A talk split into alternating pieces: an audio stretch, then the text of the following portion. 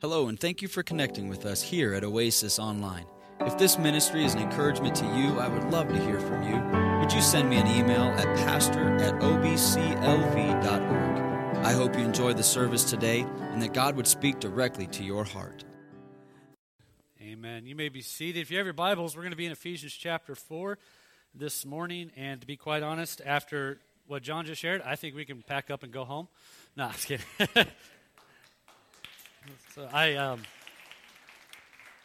I really appreciate that, John, because I know um, my family has gone through a lot over the last several years, and I know your family's going through a lot right now. And to to hear you bear testimony on the goodness and the, the name of Jesus was encouraging and um, encouraged me to hear that from you. So thank you. He, he was worried I'd call him out this morning, and I'm complimenting him, so you're good.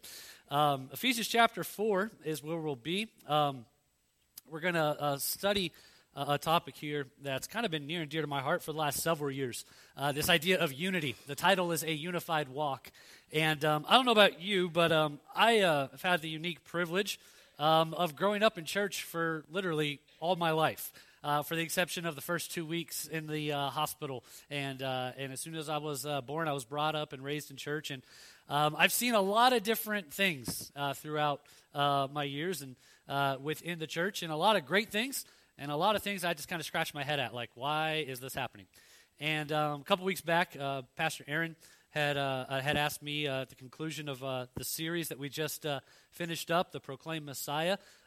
we had like kind of two weeks, this week and next week, in between the start of our next series. And so him and I decided, hey, let's divvy it up. I'll take the first, and, and he'll take next Sunday. And this idea of unity, especially within the church, has kind of been something that has been a, a part of my heart and study over the last several months, if not year. And uh, in fact, when Pastor Aaron and I first had the conversation on speaking this week and next week, um, I was already like reading articles and reading passages on this topic, and I just felt it appropriate uh, to kind of share um, just a verse by verse study of Ephesians chapter 4. Uh, but before we go there, did everyone have a great Christmas? All right, good.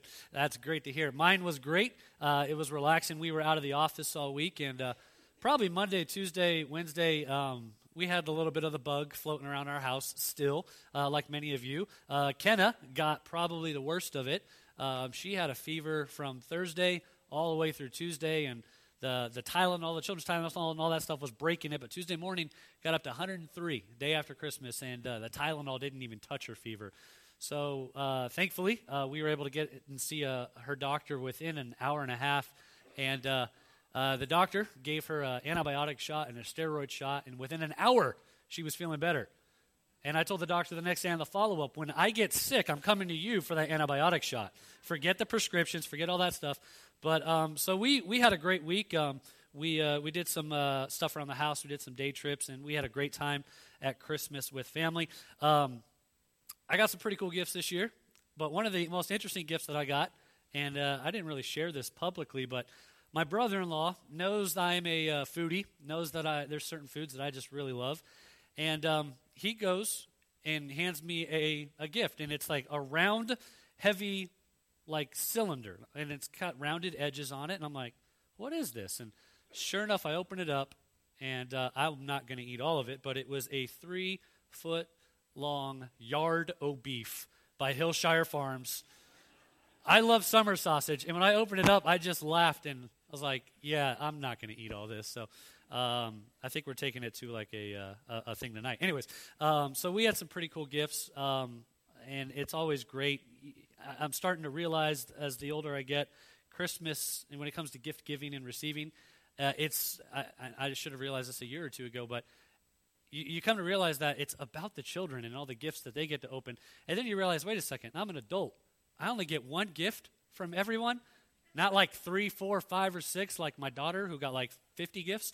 But um, it was a great time, and uh, I, I, hope you had a great um, holiday season. And as we wrap up um, this year, now a lot of times when we come to the end of the new year, uh, the the question is put out there: Hey, what what are your resolutions? What what's your resolution for 2018? And and I jokingly said, well, I'm not going to make a resolution for 2018 because I'll keep it if I don't make one. And uh, but there's there's times where I personally don't mind resolutions. I personally kind of like to set goals. uh, for me personally. Because um, what happens when I set a resolution? I break it within a week or two. And, uh, and a majority of resolutions this time of year uh, always happens to come around the fact that the holidays have just passed, the gift giving has been great, the fellowship, the family fun has been there, and there's also been this thing called delicious food. So a lot of those resolutions or goals are okay, I need to lose weight, you know, the weight I just put on in the last 10 days. And so, um, and so it's interesting, a lot of resolutions come into that regard. And, and I got to thinking, um, when it comes to that idea of a resolution of, hey, I'm going to exercise more, I'm going to take care of my body more, I'm going to, uh, you know, eat healthier in 2018 is typically what we hear. When I started to hear that, I, I started to kind of think back to the idea of, you know, a lot of times as individuals, that's, that's a common goal.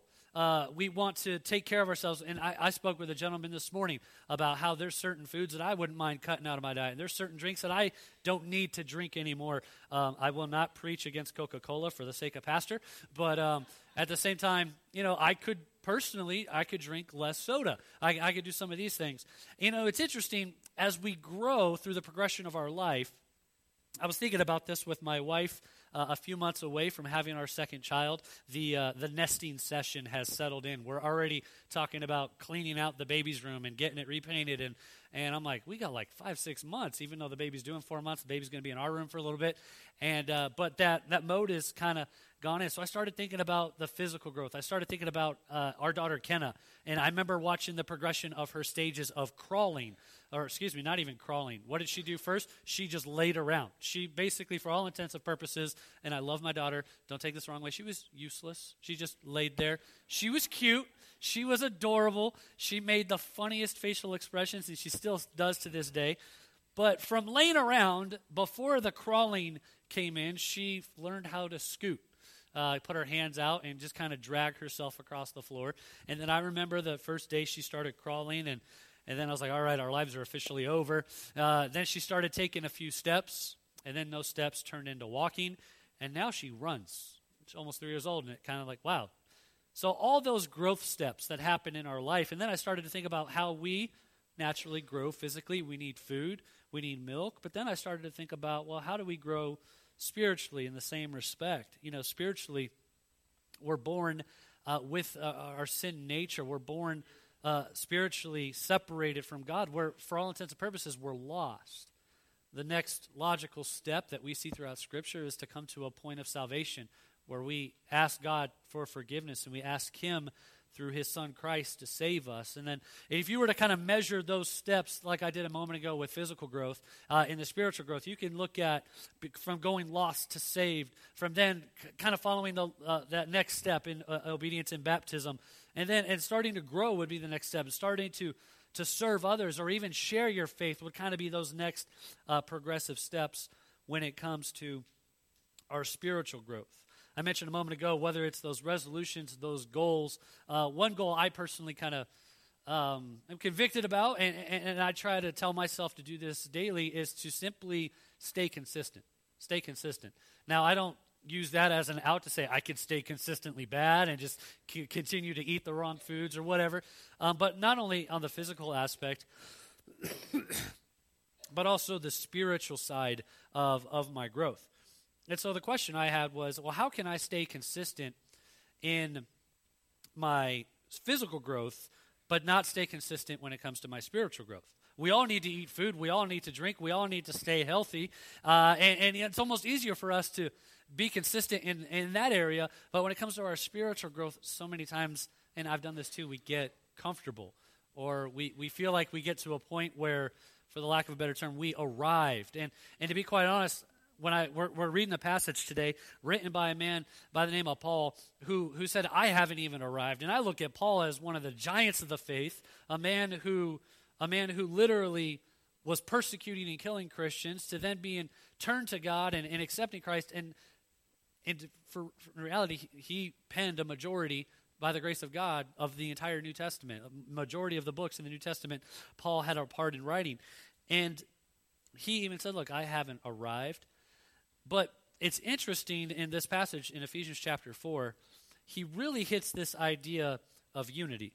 And, before we go further, I want to take a moment to pray. And then we're going to go through these verses, uh, four quick points this morning, and then, um, and then we'll be on our way. Lord, thank you so much for this day, this opportunity uh, to be here at church, Lord, to, uh, to worship you and, uh, and to fellowship with, with others, uh, other believers. And, and, Lord, we thank you so much uh, just for your many blessings. We thank you for the ability to celebrate Christmas and the reason for you sending your son to this earth. And, and Lord, we thank you so much for that gift uh, to make eternal life available for each and every one of us through the death on the cross. And, and, uh, and God, I just pray in these next few moments you would uh, allow me to say exactly what you'd have me to say. Lord, I pray you hold back my cough. I, I pray that I'm just able to clearly communicate um, exactly what you'd have me to share this morning. Lord, we love you. Ask this in your name. Amen. Before we go into the study, uh, the, the point of today's message, if you will, um, when it comes to being unified is this it kind of ties in this idea of growing in our faith. And i feel like in order for us as christians to progressively grow in our faith we must remain unified in our walk. In order for us to grow we must remain unified in our walk. And before i go too further let me give you a little bit of backstory as to why i feel this is like a, a, a lesson that the lord really wanted me to share. Over the last two years, I've experienced a lot of different things with the passing of both my parents, um, and, and, just different things within in my vocations, whether it was working at a previous ministry or working at Costco or even working here. There's a lot of changes, a lot of different things coming about, and there's a lot of things that I've learned and kind of stepped back and observed. And um, I'm not saying this is a problem here at Oasis Baptist, but one of my pet peeves as a uh, as a Christian is when other Christians criticize other Christians. Um, it just rubs me the wrong way. I, I, feel like it's counterproductive. I feel like, hey, we're in this fight together, and uh, we're here to advance the kingdom of God, and yet we're worried about the way someone does something a little bit differently at such and such a church or such and such a place. And, and so a lot of that, that um, those dif- differences, and, and don't get me wrong, I think there's reasons to stay separate, and there's reasons too to kind of separate when it comes to doctrinal issues. But um, when it came to like what you wear to church, or what music is played, or why so and so's not at church and they're on vacation, and and some of those like issues kind of like rub me personally the wrong way. I just felt like like they're not us, and we don't expect them, and and sometimes I've kind of gone through a lot of that stuff to where I saw a lot of disunity personally. And when I read Scripture, and I was explaining this uh, this morning, when I read this chapter in Ephesians chapter 4, it reminds me of truths from Scripture that I've always known. But then it also says, hey, this is the steps, this is what you need to do. And a lot of times today, we find ourselves saying, hey, I don't know what to do. I don't know what God wants me to do. I don't know how to act. I don't know how to behave. Well, we're going to go through 16 verses here quickly this morning and it's literally a step by step thing of, hey, this is what you need to do from Paul as he's writing to the church in Ephesus. And the, the idea of unity is so intertwined. It's for us to grow in our faith, we must remain unified in our walk. We're going to look at four ways uh, for us to walk. Number one this morning is to walk worthy. Walk worthy. So if you have your Bibles, Ephesians chapter 4, verses 1 through 3, walk worthy. The Bible says, I therefore Paul speaking here, the prisoner of the Lord, beseech you that ye walk worthy of the vocation wherewith ye are called, with all lowliness and meekness, with long suffering, forbearing one another in love, endeavoring to keep the unity of the Spirit in the bond of peace. Walk worthy of the vocation wherewith ye are called right at the beginning of the verse, we see Paul here is writing from prison. He's a prisoner. Uh, he's uh, he says that I'm a prisoner of the Lord. It really kind of gives this idea of hey, hate to sugarcoat it, but the Christian life may cost us some things. There may be some trials. There may be things that we come across. And, and Paul here, in the context of being in prison, is is beseeching, is urging, is pleading with the members of this Ephesian church and, the same can be said that the Lord is pleading with us today here at Oasis Baptist that we are to walk worthy. This idea of worthy, it literally means to, um, to walk after a godly sort. In other words, to, to be godly on a daily basis, is what Paul here is saying. And, and he urges the members to do that. In other words, he says, Be everything and anything the Lord desires you to be. How many times do we try to live life based off of our plans and not what the Lord necessarily wants for us? In this verse, I see him urging and calling uh, the entire church to do this, not just certain individuals, not just certain parts of the church leadership. He, he's not specifically addressing the pastoral staff or, or, or, or, or, or the deacons or, or what it may be. He's talking to the entirety of the Ephesian church that you all need to walk worthy, walk godly on a daily basis. It's almost like a rallying cry. And I don't know about you, but there's some things I get really excited about. Um, if you ask Pastor Aaron, it, I get excited about sports. And uh, sometimes on the crazy side of getting excited about sports. Uh, the other night, we're watching a hockey game, and uh, the Golden Knights and the Kings were playing. It was in overtime. McKenna's in bed, and the Golden Knights score a game winning goal in overtime. I jumped up around the house downstairs, and I was celebrating. I was screaming, but it was one of those screams where you had to be really quiet because your daughter was upstairs sleeping. And if my wife if I woke up my daughter, I would not hear. I wouldn't be watching much hockey anymore. Anyways, I get excited uh, about certain things, whether it's sports or whatever. But it's almost like in this context when look at the context of where Paul's at in prison, and, and, and he's urging the church that they walk worthy of the vocation wherewith they're called. And in another translation, that word vocation simply means calling, saying, hey, walk worthy in where God has called you to go. Whether and that's the cool thing. A lot of times we think of vocation, we think of job, we think of um, a variety of other things. And, and and one commentator said, look, this vocation, this calling starts with a call to salvation.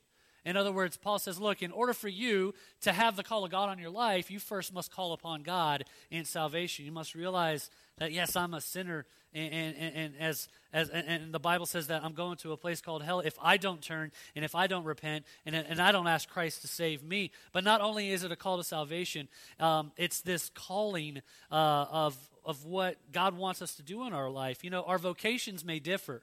Um, we may, some of us may be in law enforcement, some of us may be in the healthcare industry, some of us may be uh, in ministry or, or in retail or whatever it may be. Our vocations may differ, but according to the Great Commission at the end of Matthew, the uh, the call to share our faith is the same for every Christian. And, and so, and, and that's not like only certain people will will share their faith. No, that call is for everyone. You know, then I started to think, and, this is where kind of going uh, retrospective uh, about how I treated myself when it came to working uh, at work. And, and, then I started asking the question okay, what kind of work ethics do I put at work? Do I want to just kind of go to work and, and just kind of float along and do what I need to do, clock in, clock out, go home? Or do I go to work with the attitude of, hey, I want to learn more, I want to apply myself harder, and, and, and I want to be used to the best of my ability as, as I continue to grow? And um, I thought, man, a lot of people have that mindset when it comes to their day to day job. I want to learn more. I want to excel or go up the corporate ladder, so to speak. But yet, then I ask myself the question do we have that same attitude when it comes to our walk with God? And, and I, I, know a lot of times, depending on the industry you may work in, uh, there's on the job training uh, technologies and things change rapidly to where you need to stay on top of things and you need to know what's happening in order to stay relevant unless you get replaced. Um, I, I, I saw that in my mom's own career. She literally had to take on different little side jobs because of some of the jobs that she was trained for got outsourced to a computer or, or some software came in and, and did everything that she was trained to do in, in some way or another. And so, but when it comes to our faith, how are we to walk worthy? How are we to walk godly on a daily basis? And the cool thing is, in verses 2 and 3, Paul answers that very question How do we walk worthy? He says, with all lowliness, which means to be humble. He says, and meekness, which means to be gentle. With long suffering, which means to be patient. Forbearing one another in love. Talks about forbearing one another in love is that byproduct of, of lowliness, meekness, and long suffering, where we can, quote unquote, put up with those people that we live with, the people that we minister to, the people that we live life with. Um, I don't know about you, but there's times where I need to be humble and admit, and, and admit that I'm wrong. There's times where I need to be gentle and, and, and, and speak softly uh, to others. And there's times where I definitely need to exercise patience because if you know anything about me, I'm a very impatient person when it comes to like, hey, let's get this fixed and let's move on. Um, I was thankful at the doctor's with Kenna. He took that shot, put it in her leg, and within an hour, two hours, she was 100% better. That to me, I'm like, hey, that's awesome. Boom, boom, boom, boom. She's feeling great. And, uh, that, and that's just me when it comes to patience. But if we work on humbleness and gentleness and patience, then we can minister to others in an attitude of love. In verse 3, it says, endeavoring to keep the unity of the Spirit in the bond of peace. Endeavoring gives this idea of eagerness to keep the unity. How many parents in here this morning have multiple children? Multiple children. Of those that have multiple children, how many times have you had to say these words? Stop fighting.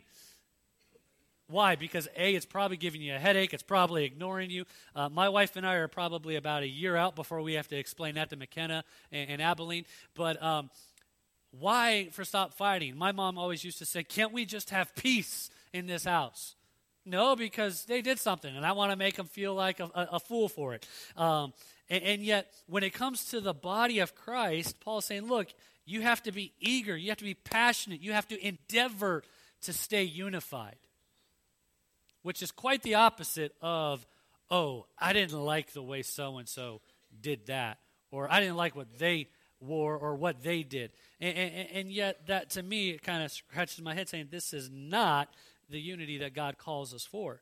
So, if we're to walk worthy, if we're to be unified in order to grow in our faith, we have to walk worthy. We have to walk godly to keep the unity of the Spirit and the bond of peace. One commentator said, The Spirit bestows oneness of all true believers and has created the bond of peace, the spiritual cord that surrounds and binds God's people together. This bond is love. Now, as I know Christmas has just passed, how many of you had to put something together because of a Christmas gift that came disassembled? One of us, great. Now I'm sure there's more. Um, I uh, was putting something together, a gift for my wife, just uh, yesterday, and, and this is what she said to me. She goes, "You know, you're not like most guys. And then I'm like, All right, this is going to be interesting. What's going on? She says, You actually follow the instructions and you put things together based off the instructions. Now, when she wasn't in the room, I did not tell her that I accidentally skipped a step and totally forgot a couple bolts or whatever. But um, after she said that, she walks out of the room, and I'm just like, all right. Like patting myself on the back, got a little egotistical there for a moment. And, and basically, I explained to her, hey, I, there's sometimes where I've not followed instructions and I've put the instruction book to the side and I've made a complete mess out of it. You know, in this passage right here, just in these first three verses, Paul gives us a couple instructions on how for us to walk walk worthy. And we have the instruction booklet right there. The decision comes down to us on whether or not we're going to read, and not just read, but listen and do the instructions that are laid out for us. In order to be unified, we must act godly. Number two this morning, uh, we must walk for the one. We must walk for the one. Now, just to paint a little backstory here, um, whenever I think of this idea of the one, in these next three verses, four, five, and six, we're going to see this idea of one um, in relation to God, in relation to how He is the one. My brother and I, growing up, we watched religiously a show called Monday Night Raw, and SmackDown, aka wrestling. We even watched it in the WCW days. And I mean, we grew up watching Hulk Hogan. We grew up watching The Ultimate Warrior. We went all, all the Hart brothers. But there came a time in our early teenage years where a wrestler came on the scene that just captivated everyone. He was known as The Rock. And my brother and I would stay up late past our 9 o'clock bedtime because Raw started at 9, and we would watch The Rock every Monday night on Raw. Now, there's things he said that are not appropriate, and I won't go into that, but we just thought his attitude, his demeanor was just hilarious. My brother would then take those wrestling moves and then practice them on me. Um, he perfected the rock bottom, the people's elbow. Um, he even did a move called the pedigree. If you're familiar with Triple H, John's over there smiling. Uh, we did all this on a mattress that was this thick, so there was no broken bones. But anyways, um, we watched it. One of the things about The Rock, his nickname was the Great One. And so um, whenever I would say something to my older brother, he would look at me and say, Jabroni, you're talking to the great one. Know your role. And, uh, and he was acting like he was the rock. And I'm like, You're not the rock. You're just my older brother. And, uh, and then that usually would start a fight, and then we'd go into it. So whenever the rock would say, He's the great one, I would kind of have this chuckle in the back of my mind. Yeah, you, are the great one on this fake wrestling TV show. Sorry, John, didn't mean to say it was fake. But um, uh, it scripted. Um, whenever he would say, I'm the great one, I would kind of chuckle and say, You're not the great one. God's the great one. And, and that was just kind of a, a, thing I had brought, like, thought of growing up. But as, as we look at this point, walking for the one, um, Paul conveys this thought. And Aaron, I have no idea if that wrestling illustration even connected or made sense, but oh well. Um, now y'all know who my favorite wrestler was. Um, so, verse 4 There is one body and one spirit, even as ye are called in one hope of your calling one Lord, one faith, one baptism, one God and Father of all, who is above all and through all and in you all. So, why walk unified? Why walk worthy or godly? Why walk for this one? These three verses, in my opinion, are some of the boldest scriptures in all of the Bible. Because what these three verses are saying is, is Paul's explanation to what we're, what we're to walk worthy for. He said to walk worthy. He showed us how to walk worthy. And now he's given us the why as to why we need to walk worthy.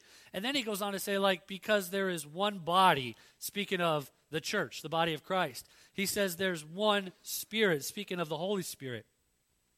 And then he goes, even as you're called in one hope, speaking of, excuse me, speaking of hope, the hope of eternal life, the gift in salvation one Lord. Speaking of only one way for salvation as acts 4.12 says neither is there salvation in any other for there is none other name under heaven given among men whereby we must be saved. You have to understand the, the historical context of where paul is surrounding himself in a very polytheistic society. When he says there's one faith one god one spirit one hope he is flat out saying everything else is false it's wrong. It's not the God of the Bible. I don't know about you, but that's pretty bold. I, I don't know if I have the courage or the mustard to go up to someone of another religion or faith and say, hey, your God's not real. He's fake. 2017, what's the biggest word we've heard? Fake news. There's a lot of fake gods out there. There's a lot of fake faiths out there, unfortunately. And Paul is bold from prison and says, Look, there's only one body, one spirit, one hope, one Lord, one faith. Speaking of the revealed teachings of Christ throughout Scripture. This book, the Holy Bible, this is it. This is God's Word to us. There's no missing parts, in my opinion. There's no added testaments that need to be added in the front or the back. This is the complete revealed Word of God. But, Pastor Dan, there's things in here I don't know. You're right. I don't know them either because God chose not to reveal them. And who knows if I'll have a list of things to talk to God when I get to heaven saying, What about this? What about that? What about that? Or the moment we get to heaven and get glorified bodies, we just instantly know. I don't know.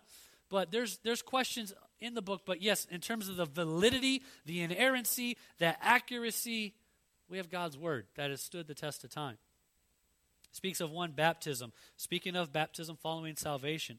But verse 6 one God and Father of all, who is above all and through all and in you all.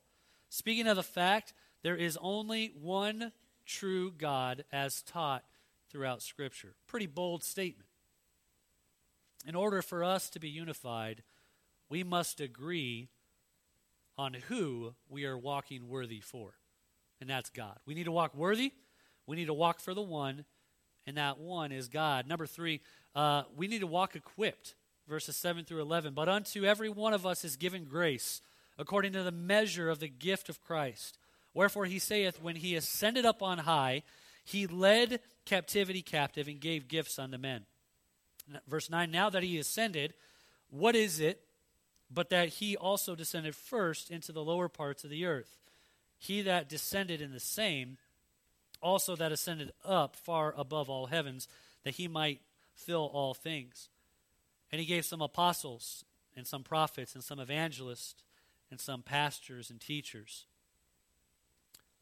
Paul explains to us that we need to, in order to stay unified, we must walk worthy, we must walk godly, we must walk for the one who is God. But then Paul begins to explain that you and I, as believers, have been equipped to walk. Now, when my daughter began the, the steps of walking, um, I remembered this toy that uh, my in laws purchased. It was like one of those um, scooters that has a bench seat and it's got a handle on the back and it's got the little anti tap tip uh, plastic at the bottom. So when Kenna would walk with it, like it was like her walker. She had to walk with assistance in order to learn how to walk. She was given a tool that taught her how to walk, and the same is true in the Christian respect that God has given us tools in order to walk worthy. Right there in verse 7. We're given grace. What is grace?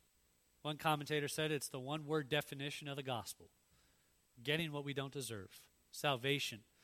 So we get salvation from God is one way to stay equipped, but then it goes on to say that we're given excuse me, this measure of the gift of Christ.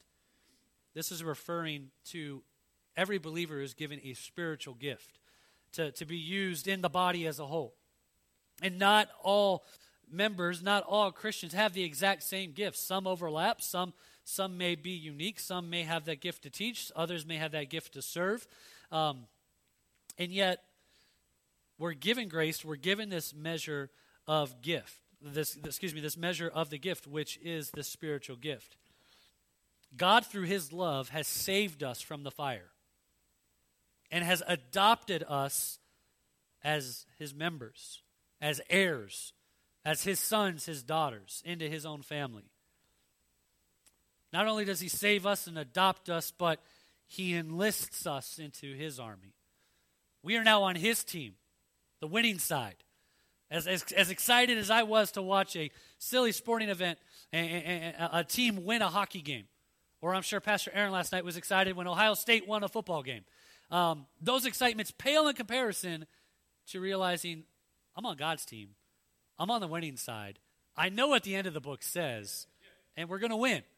And, and, yet, Paul says that we're giving gifts, um, we're, we're, adopted into his family, and, and yet, in verse 8, wherefore he saith, when he ascended up on high, he led captivity captive and gave gifts unto men. Christ has the right to bestow those gifts because he is the victor over sin and death, because he conquered all of the sin at the cross.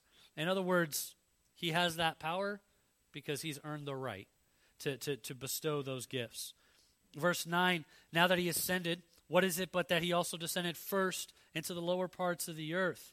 Christ came down from heaven to earth f- to fulfill his Father's ultimate plan of the redemption of man.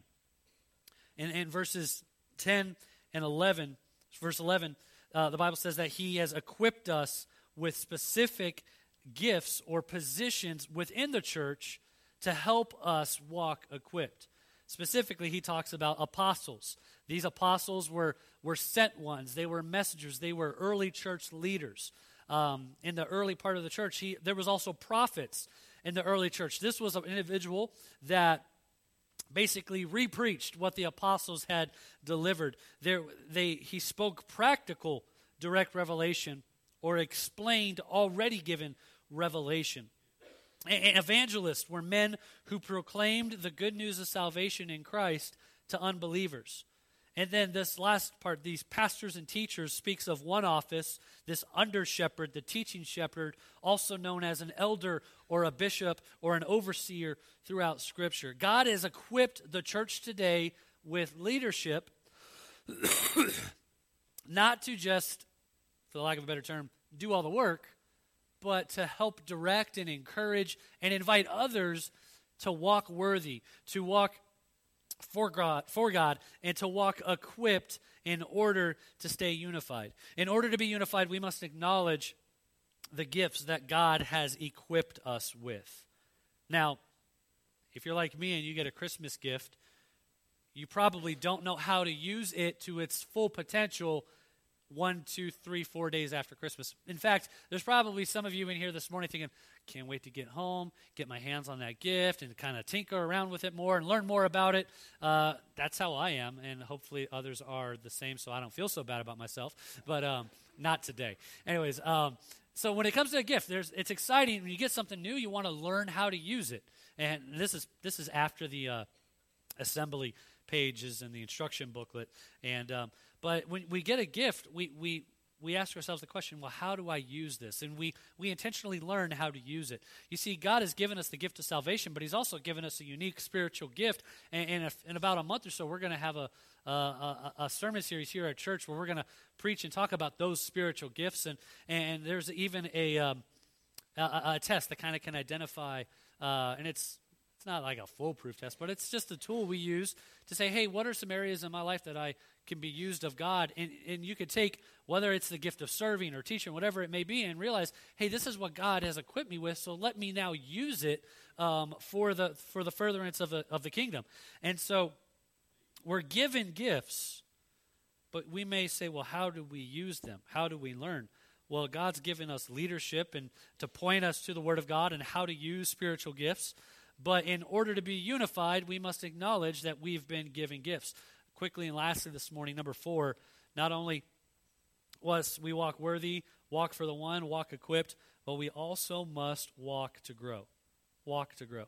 Verse 12 For the perfecting of the saints, for the work of the ministry, for the edifying of the body of Christ, till we all come in the unity of faith and of the knowledge of the Son of God, unto a perfect man, under the measure of the stature of the fullness of Christ that we henceforth be no more children tossed to and fro and carried about with every wind of doctrine by the sleight of men and cunning craftiness whereby they lie in wait to deceive. Verse 15 but speaking the truth in love may grow up into him in all things which is the head even Christ from whom the whole body fitly joined together and compacted by that which every joint supplieth according to the effectual working in the measure of every part making increase of the body unto the edifying of itself and love. So, why are we giving these gifts by God? Why, for the sake of unity, um, are we giving these gifts? Uh, giving these gifts, excuse me. He explains purposes in verse 12 to, to, to perfect, to equip the, the saints, the believers, the work of the ministry, the service, the edifying of the body is the building up of the church. and remember, Paul just finished talking about the gifts that God gave us and some of the leadership. But and now he's explaining why we should use these gifts to, to be equipped, to serve, to build up the church. He's speaking to the entire church of Ephesus, not just the leadership. This is something for all believers, not just for a few to get involved in. In verse 13, Paul gives us some goals, some resolutions, if you will, some measuring points. And, and if you want to like highlight this verse and underline these things, these are great things to keep in, in fact, for the new year. He says, number one, till we all come into the unity of the faith. Unity of the faith. Oneness and harmony among believers is possible only when it is built upon a foundation of sound doctrine. I mentioned a moment ago there's certain things that I'll separate on when it comes to like the doctrines and what the word of God says, but there's certain things that are really practical when it comes to the Christendom, when it comes to the church, that people unfortunately ascribe as doctrine, but they're more preference. And and for sake of time, I won't go into that. But um, Paul's saying for the unity of the faith, it has to be, and, and, one commentator says it has to be based on sound doctrine. And then it says, and, um, and, and the knowledge of the Son of God. This isn't necessarily talking about salvation, but a deep knowledge believers experience through growth, through prayer, through Bible study, and then also the obedience of what God's word says. Uh, it goes on to say in verse 13, unto a perfect man, unto the measure of the stature of the fullness of Christ. God wants us to measure and compare ourselves to Christ, who is the perfect, authoritative standard to be measured to. God wants us to measure ourselves to Christ because he wants us to be Christ like. God doesn't want us comparing each other with each other. God doesn't want me looking at my walk and comparing it with Alan's walk and then using Alan as, as, a, as, a measuring, as a measuring point to where I need to be in my walk. No offense to Alan and his walk, but God wants me to measure my walk to Christ. God wants me to measure my walk to what Christ has done. But that's so unnatural because what do we do? We, we compare ourselves with other people. I jokingly was, uh, me personally, was comparing my family day trips this week with the Burns family day trips or the Flanagan family day trips. And I was like, oh man, that would have been really cool to go there. Uh, there's a picture of Pastor in jail. No worries. All charges have been dropped. And, uh, bail was astronomical. No, I'm kidding. Um, I mean, but there's things that we naturally will compare with other people, whether it's how we act or the way certain other people do. God's saying, look, no, the, the measure, the stature is Christ and Him alone. Verse 14, Paul warns us that we be no more children, that we don't believe every new thing, every new wind. At the end of the verse, he says, look, beware of men's tricks that are going to come. And in verse 15, he shows us to grow by sharing the faith, speaking the truth in love. Sometimes the truth hurts, sometimes the truth offends. But yet, if we speak it in love with compassion and care, that truth, that sound doctrine, is how we're admonished to speak. But speaking the truth of love may grow up into him all things, which is the head, even Christ. We are to grow up into Christ, who is the head, the authority, and the leader of the church. And look at verse 16. This is like the capstone verse in this whole passage. From whom the body, from whom the whole body, fitly joined together and compacted by, by that which every joint supplieth, according to the effectual working in the measure of every part, making increase of the body unto the edifying of itself in love. The body simply fits and works together. I'm not a biology major. I'm not that great when it comes to an, uh, anatomy and physiology. I'm not that guy. But what I do know is that we were created intelligently by God Almighty, and the intricacies of our physical bodies work together for a stated purpose. And Paul's saying the same is true in the church. The way you need food to, and drink to learn how to crawl, walk, and run in your spiritual life, you need the Word of God to learn about salvation, to learn about the need to be baptized, to learn about the need for Christian growth and how to share your faith. The, the body simply fits and works together. Each part has a purpose, a use, a specific gift. And as the body works, catch this, this is profound. As the body works, the byproduct, in this verse says, the body grows. Think about that. If the body works, the body grows. If the body is not growing, there's something that's not working. And I may be talking about the physical body, but I also may be talking about the church body in that statement. Godly biblical church growth results from every member of the body fully using his spiritual gift in submission to the Holy Spirit and in cooperation with other believers. Cooperation. The opposite of cooperation would be disunity. In order for us to see this church grow, we must walk worthy. We must walk for God. We must walk equipped, and we must walk to grow. It's not an idea of, of staying comfortable, it's an idea of continually and progressively growing. We have no problem growing physically, especially around the holidays when it comes to really delicious food. We know we have to eat, we know we have to do these things. But if we had that same attitude into our spiritual walk, I really believe 2018 can be a year where Oasis Baptist Church is used to reach this community in this city for the cause of Christ. But every member, every part of the body is needed for that to happen. In order for us to be unified, we must grow in Christ daily. So, what is your goals? What are your resolutions? My personally are to stay consistent, get involved, and compare myself to Christ, not anyone else. Thank you for worshiping with us here at Oasis Online. If this message was an encouragement to you, would you send me an email and let me know at pastor at obclv.org? Before you go, go check us out at oasisbaptistchurch.org. And if we can be of any help to you or an encouragement to you, please let us know. Thank you so much for listening and have a great day.